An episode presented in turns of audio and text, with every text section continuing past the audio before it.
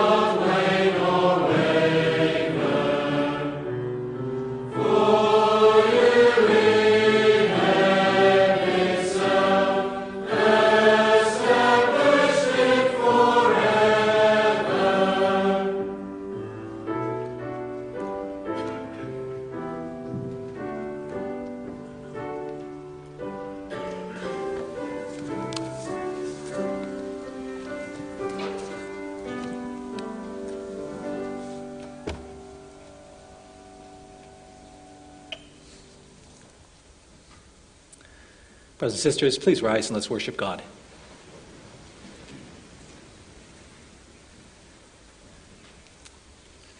As God's people, we confess that our help is in the name of the Lord who made heaven and earth. Amen. Grace to you and peace from God our Father and the Lord Jesus Christ. Amen. Let's sing a song of praise. Let's sing together from Psalm 98, the verses 1 and 2.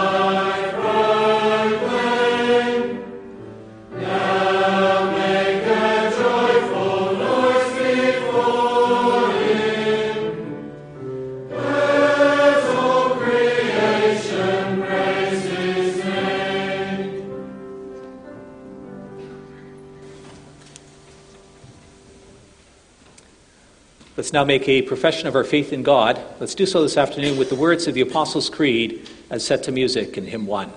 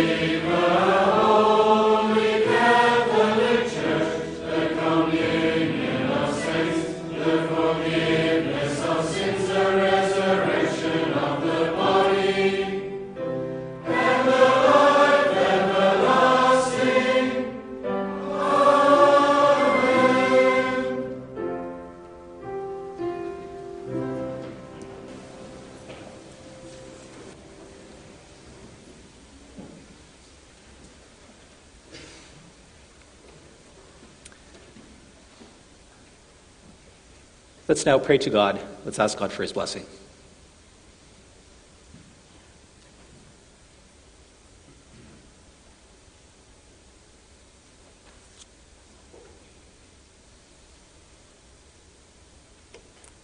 Mighty God and Father in heaven, once again this afternoon we draw near to you. You're our Father and we're your children. We thank you that you call us together here to remind us of what you've done for us. Start off this worship service and you extend your grace and your mercy to us.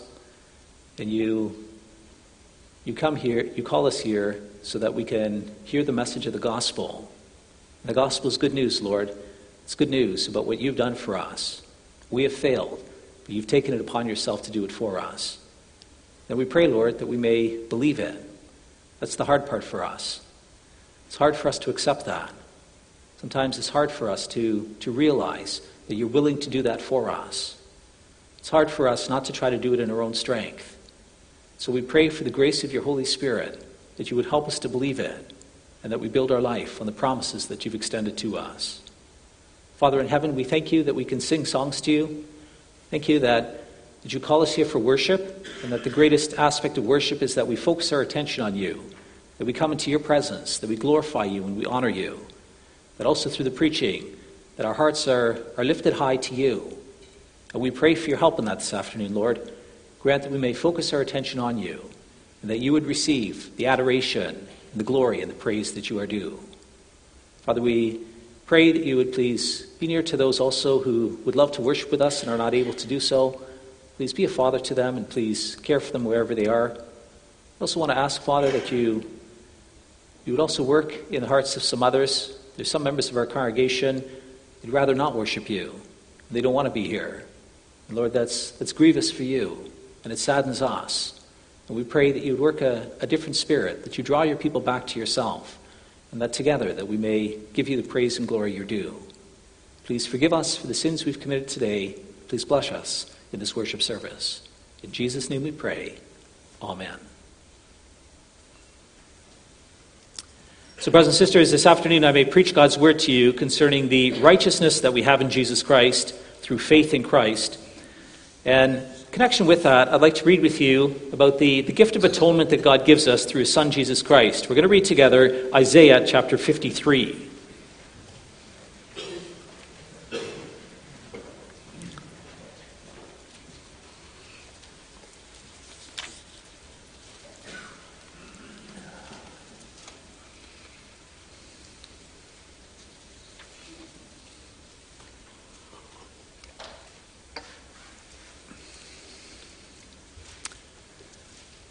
So in Isaiah 53, we're going to start reading at verse 1. We'll read the chapter together. You find that on page 729 of your book of praise. Sorry, of your Bible. Isaiah 53 starts off there. Who has believed what he has heard from us? And to whom has the arm of the Lord been revealed? And then it's speaking here of the servant of the Lord. It says, for he grew up before him like a young plant, like a root out of dry ground. He had no form or majesty that we should look at him, and no beauty that we should desire him. He was despised and rejected by men, a man of sorrows and acquainted with grief. And as one from whom men hide their faces, he was despised, and we esteemed him not. Surely he has borne our griefs and carried our sorrows. Yet we esteemed him stricken, smitten by God, and afflicted. But he was pierced for our transgressions. He was crushed for our iniquities. Upon him was the chastisement that brought us peace, and with his wounds we are healed. All we like sheep have gone astray. We've turned, every one, to his own way. And the Lord has laid on him the iniquity of us all. He was oppressed, and he was afflicted. Yet he opened not his mouth. Like a lamb that is led to the slaughter, and like a sheep that before its shearers is silent, so he opened not his mouth. By oppression and judgment he was taken away. And as for his generation, who considered that he was cut off from the land of the living, stricken for the transgression of my people? And they made his grave with the wicked, and with the rich man in his death, although he had done no violence, and there was no deceit in his mouth. Yet it was the will of the Lord to crush him. He has put him to grief. When his soul makes an offering for guilt, he shall see his offspring. He shall prolong his days. The will of the Lord shall prosper in his hand. Out of the anguish of his soul he shall see and be satisfied. By his knowledge shall the righteous one, my servant, make many to be accounted righteous, and he shall bear their iniquities. Therefore I will divide him a portion with the many, and he shall divide the spoil with the strong, because he poured out his soul to death and was numbered with the transgressors. Yet he bore the sin of many and makes intercession for the transgressors. So far. Let's now sing together. We're going to sing from Psalm 143, the verses 1, 5, and 7.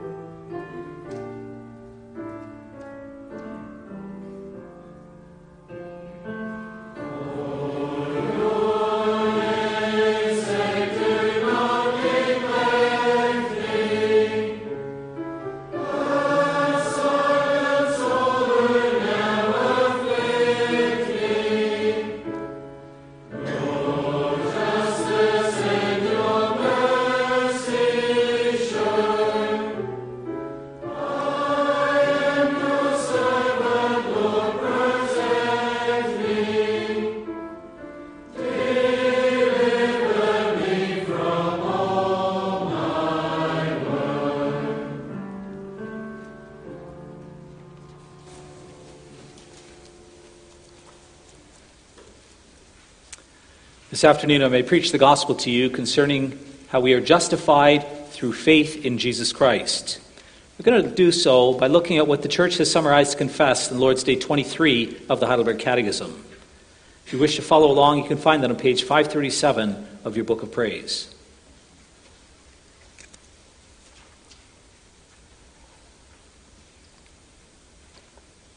So Lord's Day 23 has this heading, Our Justification. But what does it help you now that you believe all this? In Christ, I am righteous before God, an heir to life everlasting. How are you righteous before God? Only by true faith in Jesus Christ. Although my conscience accuses me that I've grievously sinned against all God's commandments, have never kept any of them, and am still inclined to all evil, yet God, without any merit of my own, out of mere grace, imputes to me the perfect satisfaction, righteousness, and holiness of Christ. He grants these to me as if I never had nor committed any sin, and as if I myself had accomplished all the obedience which Christ has rendered for me, if only I accept this gift with a believing heart. Why do you say that you're righteous only by faith? Not that I'm acceptable to God on account of the worthiness of my faith, for only the satisfaction, righteousness, and holiness of Christ is my righteousness before God. I can receive this righteousness and make it my own by faith only. Then after the proclamation of the gospel, we're going to sing together from hymn 25, verses 3, 4, and 7.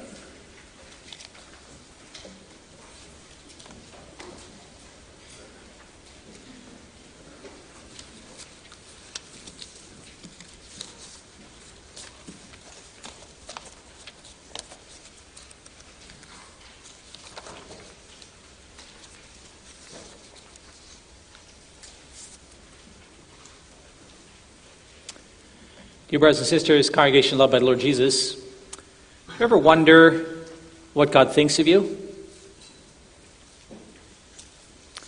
We heard the sermon last week, for example, that we are among those who sometimes suppress the truth about God that we know.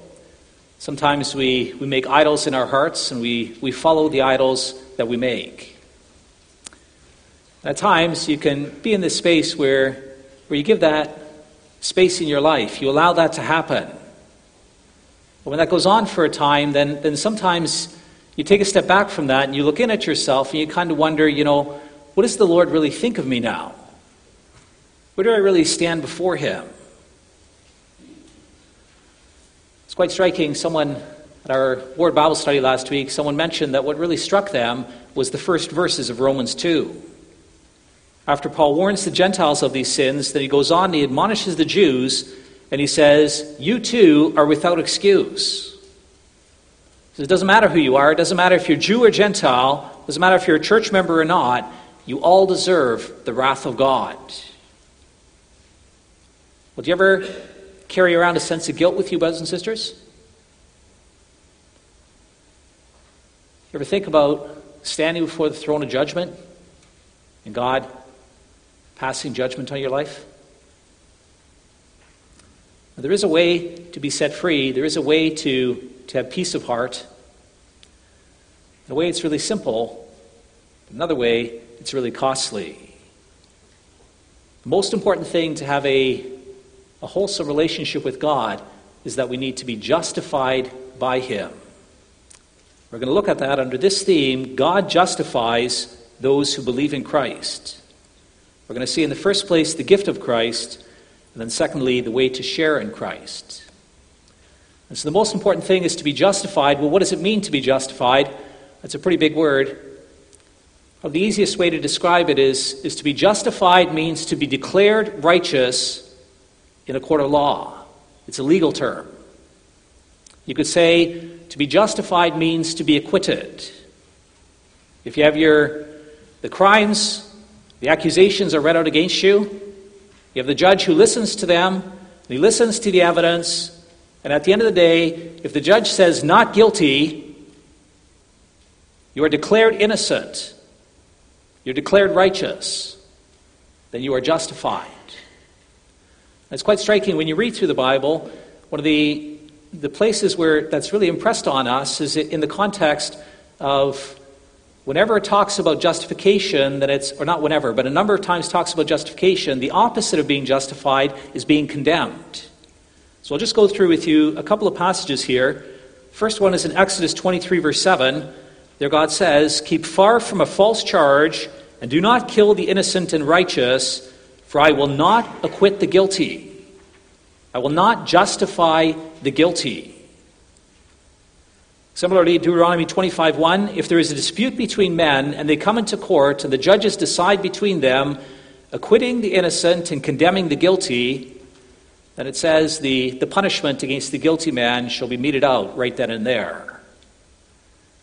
But the word for acquit there could also be translated there as to justify. The innocent man is acquitted, he's justified. Or in Proverbs 17:15, you have the same word used again.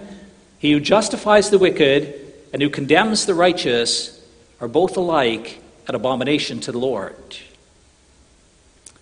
You have a wicked person, and if the judge says he's not guilty, or if you have a righteous person and a judge says he is guilty, and God says both those judges are an abomination before him. Or if I can take one New Testament passage, Romans 8:33. Scripture says, "Who will bring any charge against God's elect? It is God who justifies. Who is to condemn?"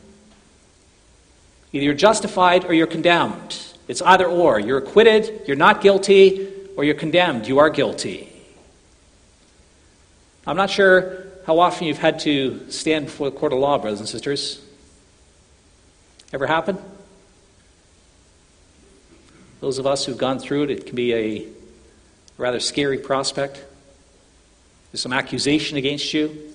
You stand before a judge, and the judge is going to pass sentence of what you did. He's going to declare that you're innocent or you're guilty. Well, the truth is that one day the judge of all the earth is going to do that for every one of us. You're going to stand before him.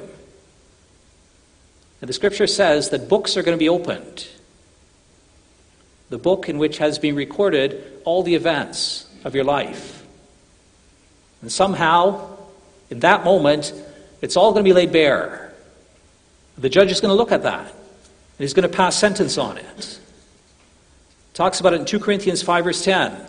"We must all appear before the judgment seat of Christ, so that each one may receive what is due for what he has done in the body, whether good or evil." Well, when you stand there, what is the judge going to say? Is he going to condemn you? Or will he acquit you? Will he say, "You're guilty"? Or will he say, "You're justified"?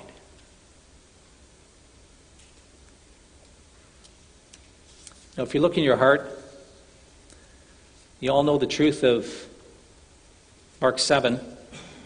There's 21 there. "For from within, out of the heart of man, come evil thoughts, sexual immorality, murder, theft, adultery, coveting, wickedness, deceit, sensuality, envy, slander, pride, and foolishness." The truth of our hearts is that we've committed a lot of sin, and we know it. And so the only hope that we have is that somehow we're cleansed before the judgment happens. We have to be acquitted. And God says it's possible. He says this is the gift that he offers in Christ. You can be acquitted. You can be declared not guilty. But he says the only way that happens is if your sins are washed away through the blood of the Lord Jesus. Now, if you wish to understand what that means for Jesus, what Christ had to do for us, then it's really important to understand the Old Testament law. In a sense, we have a foretaste of what's coming in the Old Testament, in Exodus and Leviticus. The Israelites there were going to come into the presence of God. God said he's going to come down from heaven, and he's going to dwell in the midst of his people. And his people could come near to him. And so the book of Exodus, it describes what is required to build the tabernacle in a way that's pleasing to God so that God could dwell among them. And then the book of Leviticus, it spells out about what's required before an actual Israelite comes into the presence of God. And the one thing that's emphasized in these books, especially in the book of Leviticus, is that atonement must be made for the people's sins. And atonement is always made through the shedding of blood. You read Leviticus 1 through 7, you read through the various sacrifices. Well, there's a couple of sacrifices there that were offered to atone for sins. You had the sin offering and the guilt offering. You also had the burnt offering. Well, with each of those offerings, it required the shedding of blood. You had to kill an animal. You had to take its blood. And then sometimes you put the blood on the altar, or other times you sprinkled the blood on the people. And so quite literally, the priest would do this. He would take the animal, he would slit its throat, he would drain out the blood, and he would take some of the blood and he would sprinkle it on the people. Well, I've never had any blood sprinkled on me. It's pretty gruesome to think about that. But that was the whole intention. God wanted to impress upon his people the gruesomeness of sin. God summarized it for them, Leviticus 17, verse 11. He said, "For the life of the flesh is in the blood, and I've given it to you, for you, on the altar to make atonement for your souls. For it is the blood that makes atonement by the life." And so the only way the people could come close was through the shedding of blood, and then God gave this very gracious provision. He said, "I want to have fellowship with you. I'm not going to kill you. I'm not going to shed your blood, but I can accept the blood of an animal." And it's when the animal's killed, when you're sprinkled, that it washes away your sin and you're able to come into my presence. We just imagine they do it every morning, the morning and the evening sacrifice. They kill this animal, they drain the blood. They actually had this channel by the time they moved into the temple in Jerusalem. They built this channel from the altar that drained out back behind the temple. And the temple was built on the mount there. And in behind there, you had the Kidron Valley. And so this channel was built where streams of blood would flow down continually down into the Kidron Valley. It was this horrific experience. And it showed the continual nature, or the continual need for the shedding of blood to acquit the sins of the people. And this thing happened on all the festivals. It was with circumcision, it was with the Passover, it was with the consecration of the priest, it was with the daily sacrifices, it was extra sacrifices on the Sabbath day. You always had this constant shedding of blood. Well, God's telling us that sin is gruesome. And then the Lord tells us in Hebrews 10 that the blood actually didn't do anything. It was just a foreshadowing of what needed to come. It pointed forward to the blood of the Lord Jesus, because it's impossible for the blood of bulls and goats to take away sin. But what it meant for Christ, you think of the passage we read together from Isaiah 53, it meant that the Lord Jesus had to bear the curse of our sin. If you want to look with me at a few of the verses in Isaiah 53, then it kind of spells out how atonement is possible for us today.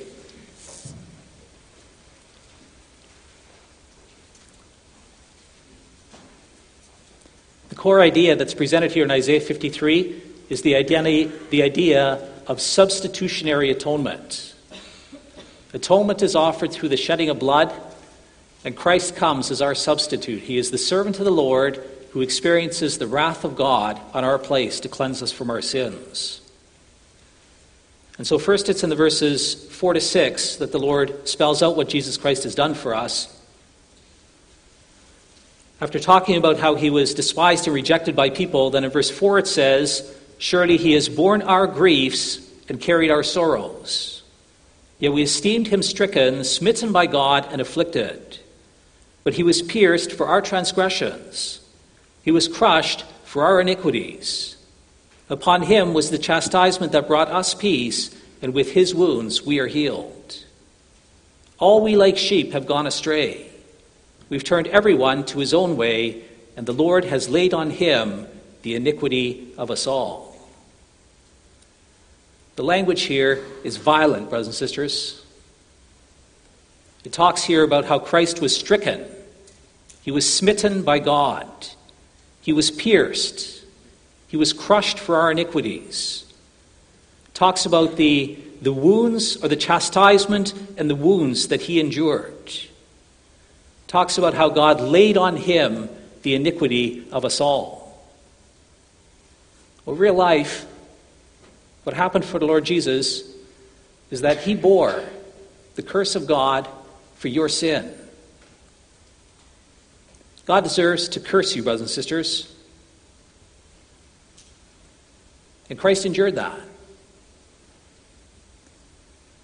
Well, maybe if I could ask you, has your father ever been upset with you? You think back to a time where that happened? Your dad was mad at you, and he took it out on you?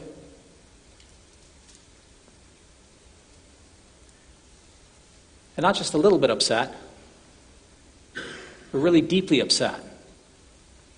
That he's actually livid. He has this seething anger, this profound rage.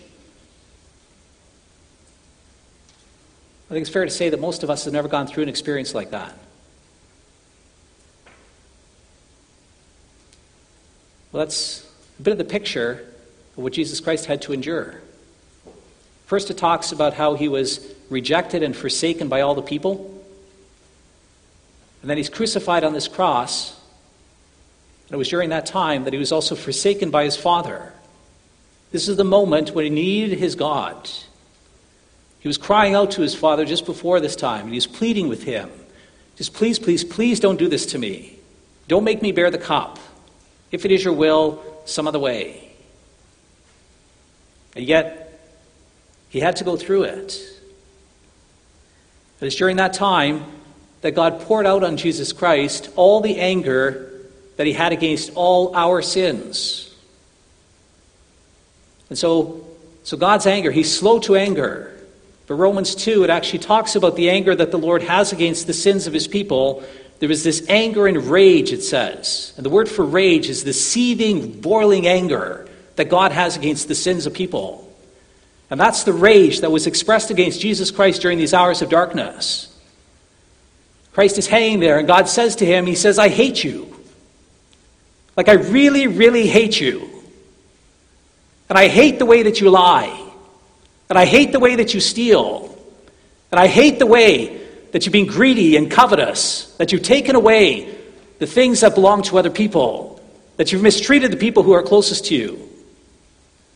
And all the anger of God against all the oppression and injustice.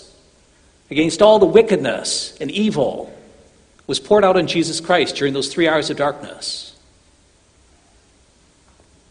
You know, our sins, they must be paid for, brothers and sisters.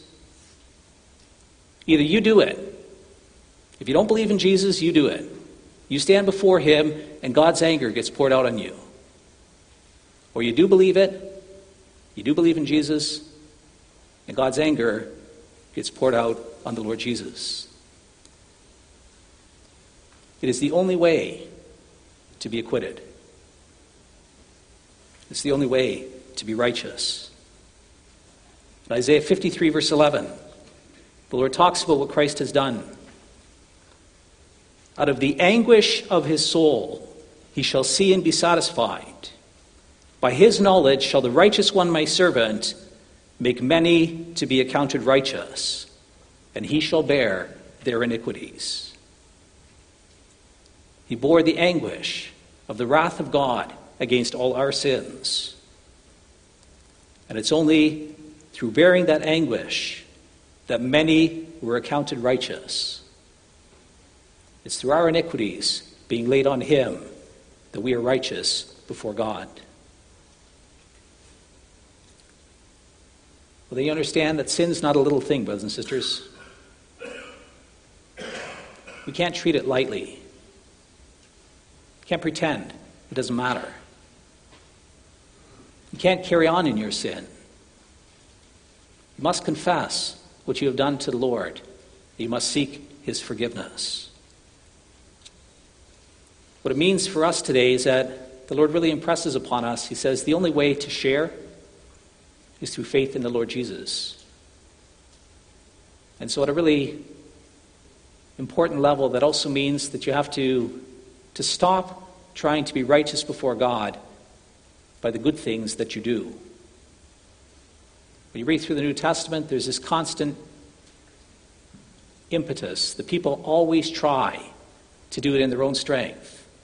And there's this constant teaching of the Lord. He says it's not enough. It doesn't work that way. You can't figure it out by yourself. You know, we heard it this morning about children. They're called to obey their parents. And the human nature is such that we say to ourselves, well, if I do what's right, then mom and dad are happy with me. And we impose that on God. If I do what's right, then God is happy with me. And I have peace in my soul, and I have rest within me. Well, Christ admonishes his people for that. He talks to the Pharisees about that. In Matthew 23, they had it figured out that as long as they obeyed God's laws, then they were in. And what they did is they had this legalistic righteousness, Paul says, and so they figured it out. They took one law and they said, well, if this is the law, then these are the ways you need to be obedient to that law. So especially the Sabbath day law, they had a whole bunch of laws around it. You need to respect the Sabbath day. That means you're only allowed to take so many steps, and you're not allowed to light a fire, and you need to do this, and you need to do that. And they had it all laid out, what righteousness really looks like around the fourth commandment. And they thought they were righteous. Paul said it of himself in Philippians 3. He says, as to legalistic righteousness, he says, I was faultless. I did everything that the law, that the Pharisees required. I was perfect, a perfect little boy who did everything that God expected of me. Well, Matthew 23:13, the Lord Jesus Christ says, he says that these people are hypocrites. They make up all these laws. They think they can do it themselves. And in so doing, they undermine the sacrifice of Christ. You must believe in the Lord Jesus because he is your only hope. In the last verse of Colossians 2, the Apostle Paul, he addresses the same matter. He warns against these people who say you have to follow laws about eating and drinking, about religious festivals and new moon celebrations and Sabbath day laws. And a little later he says, you know, some people, they make up these laws that seem to be really pious. Do not taste, do not touch, do not handle. But Paul says those things are useless. They don't restrain sensual indulgence.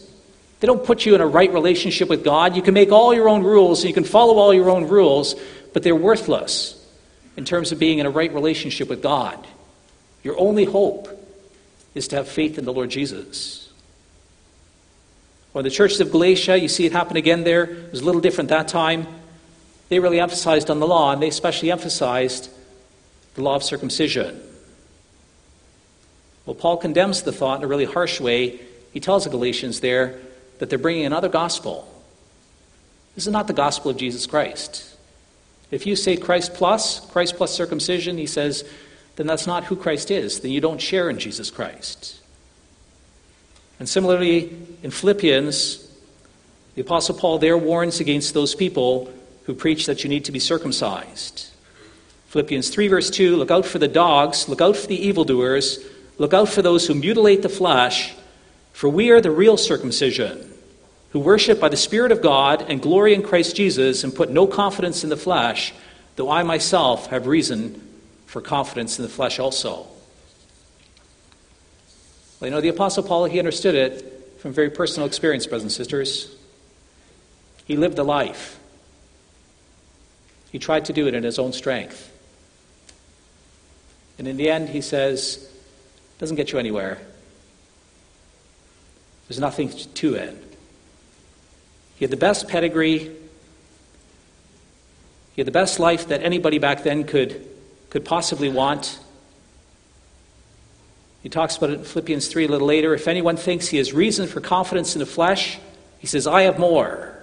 Circumcised on the 8th day, of the people of Israel, of the tribe of Benjamin, a Hebrew of Hebrews. as to the law, Pharisee, as to zeal, a persecutor of the church, and as to righteousness, under the law, blameless. But he says it's a dead end. Doesn't get you anything. Whatever I had, I counted as loss for the sake of Christ. Indeed, I count everything as loss because of the surpassing worth of knowing Christ Jesus my Lord. For his sake, I have suffered the loss of all things and count them as rubbish in order that I may gain Christ and be found in him, not having a righteousness of my own that comes from the law, but that which comes through faith in Christ, the righteousness from God that depends on faith. You must believe in the Lord Jesus. The word that he uses for rubbish here, he says, whatever I had, I now count as rubbish. It's literally, it's manure. It's garbage. He says, if you try to do it in your own strength, then you don't receive atonement from God. Then when the Lord looks at you, then he will convict you of your sins. Because that doesn't put you in a right relationship with your Father.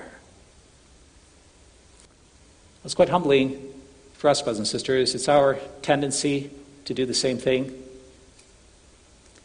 No, I have it. We're just actually talking in the consistory room beforehand here, talking about preaching sermons and how does that actually go for you and what does it look like. And one of the brothers said, well, maybe you can pull out an old sermon from time to time. And so I said to him, well, it doesn't work that way. Because you pull out an old sermon, and the sad truth is there's not much grace. There's not much understanding of the righteousness of God through faith in Jesus Christ. There's far too much emphasis on what you must do and how you must live and what the righteous life looks like. But there wasn't a great deal of focus on Christ and what he has done and how he has done it for us. But the scripture tells us it is our only hope. And so now the great challenge for us is to live it out, brothers and sisters. In your parenting, that you parent your children to live by grace. That they don't do it, and you have to hold that before them. The next week they realize or the next day, they still can't do it, and they still can't do it. They shouldn't fight with their brother, yet they still fight with their brother, and they still fight with their brother, and they still fight with their brother. And then you have to tell them, it's not that you have to try harder,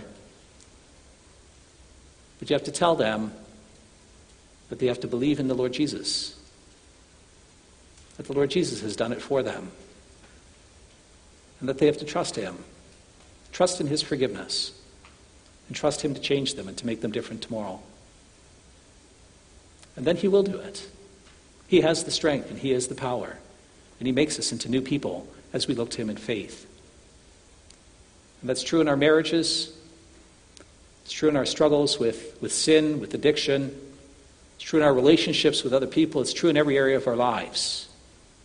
Our only hope is that we look to the Lord Jesus, that we rely upon him. And then he washes us in his blood and he cleanses us from all our sins. In the next weeks, we're going to see how he also renews us with his Spirit so that we can begin to live this new life with the power of the Lord Jesus at work within us, that we can live a life that's pleasing to him. Well, let's go to our Father with empty hands. Let's confess our sin to him. Let's trust for the righteousness of Christ to cover our lives. And then let's look forward to the great day where we stand as those who are washed and forgiven in the blood of Jesus. Amen.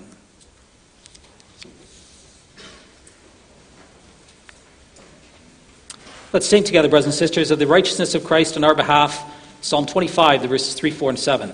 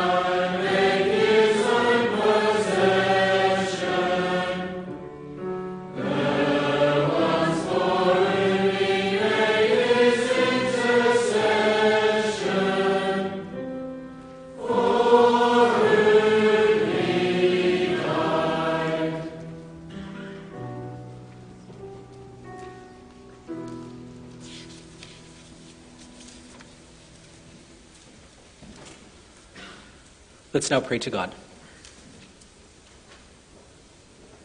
Dear Father in heaven, we thank you for sending your Son, Jesus Christ, into this world to bear our curse. We thank you that the Lord Jesus was willing to do that. He suffered during the course of his life. He was rejected by the people. Then he was hung on a cross. And then instead of the sweet fellowship and communion that you always had with him, you forsook him. And then you turned your face towards him in anger. And you poured out all your wrath against him for all the sins that we have committed. Father, we understand that the only way to be righteous is by sharing in the blood of our Lord Jesus. We confess to you that we are sinners. So often, in so many ways, we have not honored you. We have not worshipped you as we should. We have disregarded your name. We've treated you lightly. We've disregarded the special things that you've given us. We've so often sinned against the people around us, especially those who are closest to us. So many lies, so many acts of selfishness, so much pride, so much greed, so much lust, so much anger. We're sorry, Lord, for all our sins, and we plead with you that for Jesus' sake that you cover them. Please forgive us, and please show us mercy. We confess, Lord, that we also have tried to do it in our own strength. We try to be righteous before you by trying harder and by working harder, by relying on our own righteousness. We're no different from Paul and from so many others who've also tried to do the same. And Lord, we confess this, that this is another serious sin before you, because it undermines and it treats Christ lightly. And we're sorry for doing that. And we pray for your forgiveness.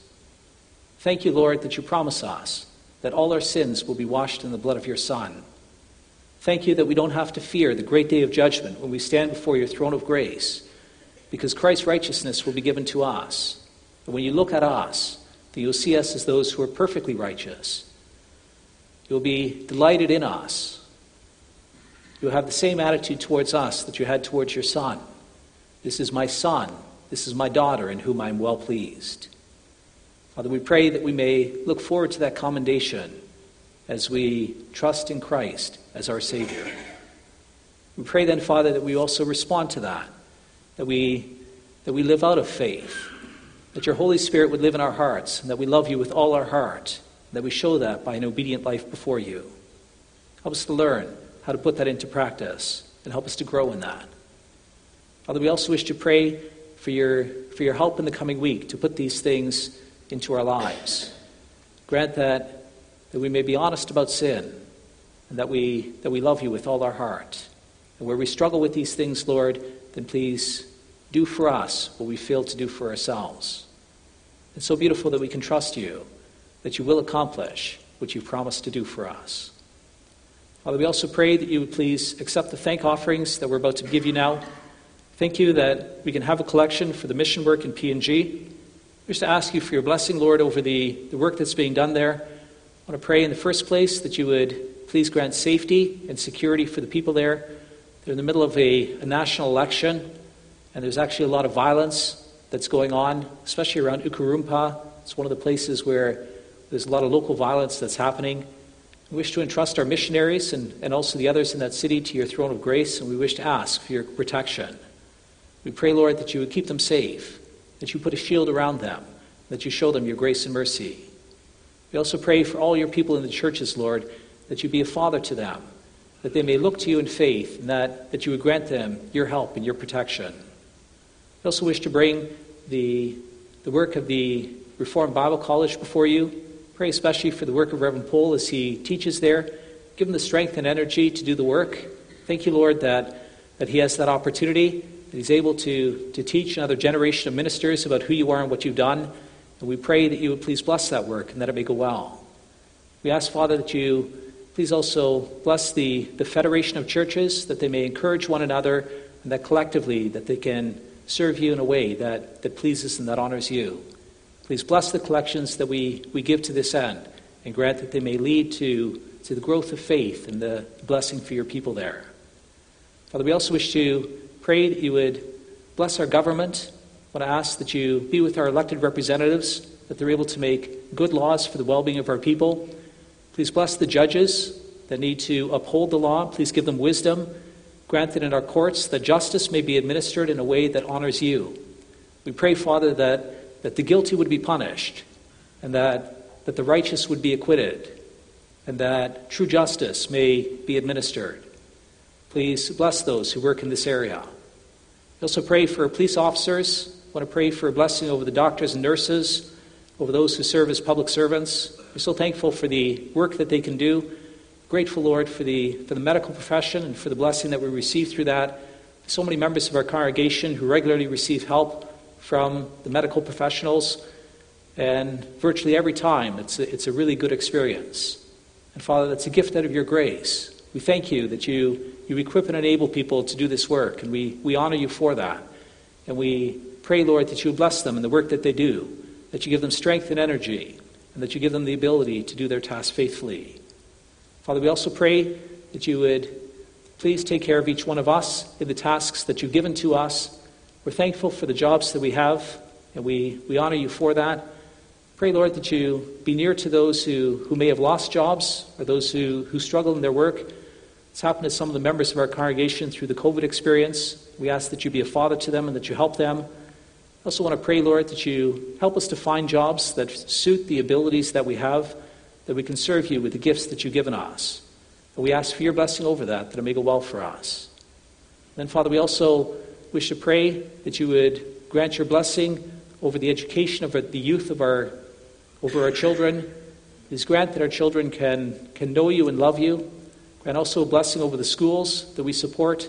We're so thankful for the schools that we have and for the blessing that you give through that. And we pray, Father, that you would please grant that it may go well. Be with the teachers of our congregation who are busy teaching the youth. Give them wisdom and insight. Give them a heart of love for you and for the children. Please grant that they're able to set a context at school where your nature and your character is reflected in the dealings with the children. Father, we ask that you would please also bless the school councils and the school boards and all the decisions they need to make, and that you be a father to them through this as well. Father, there's so many things that we bring before your throne. We thank you that you are our Father, and we thank you that we may be your children. Please accept our thanks, please hear our prayer, and please do it for Jesus' sake. Amen.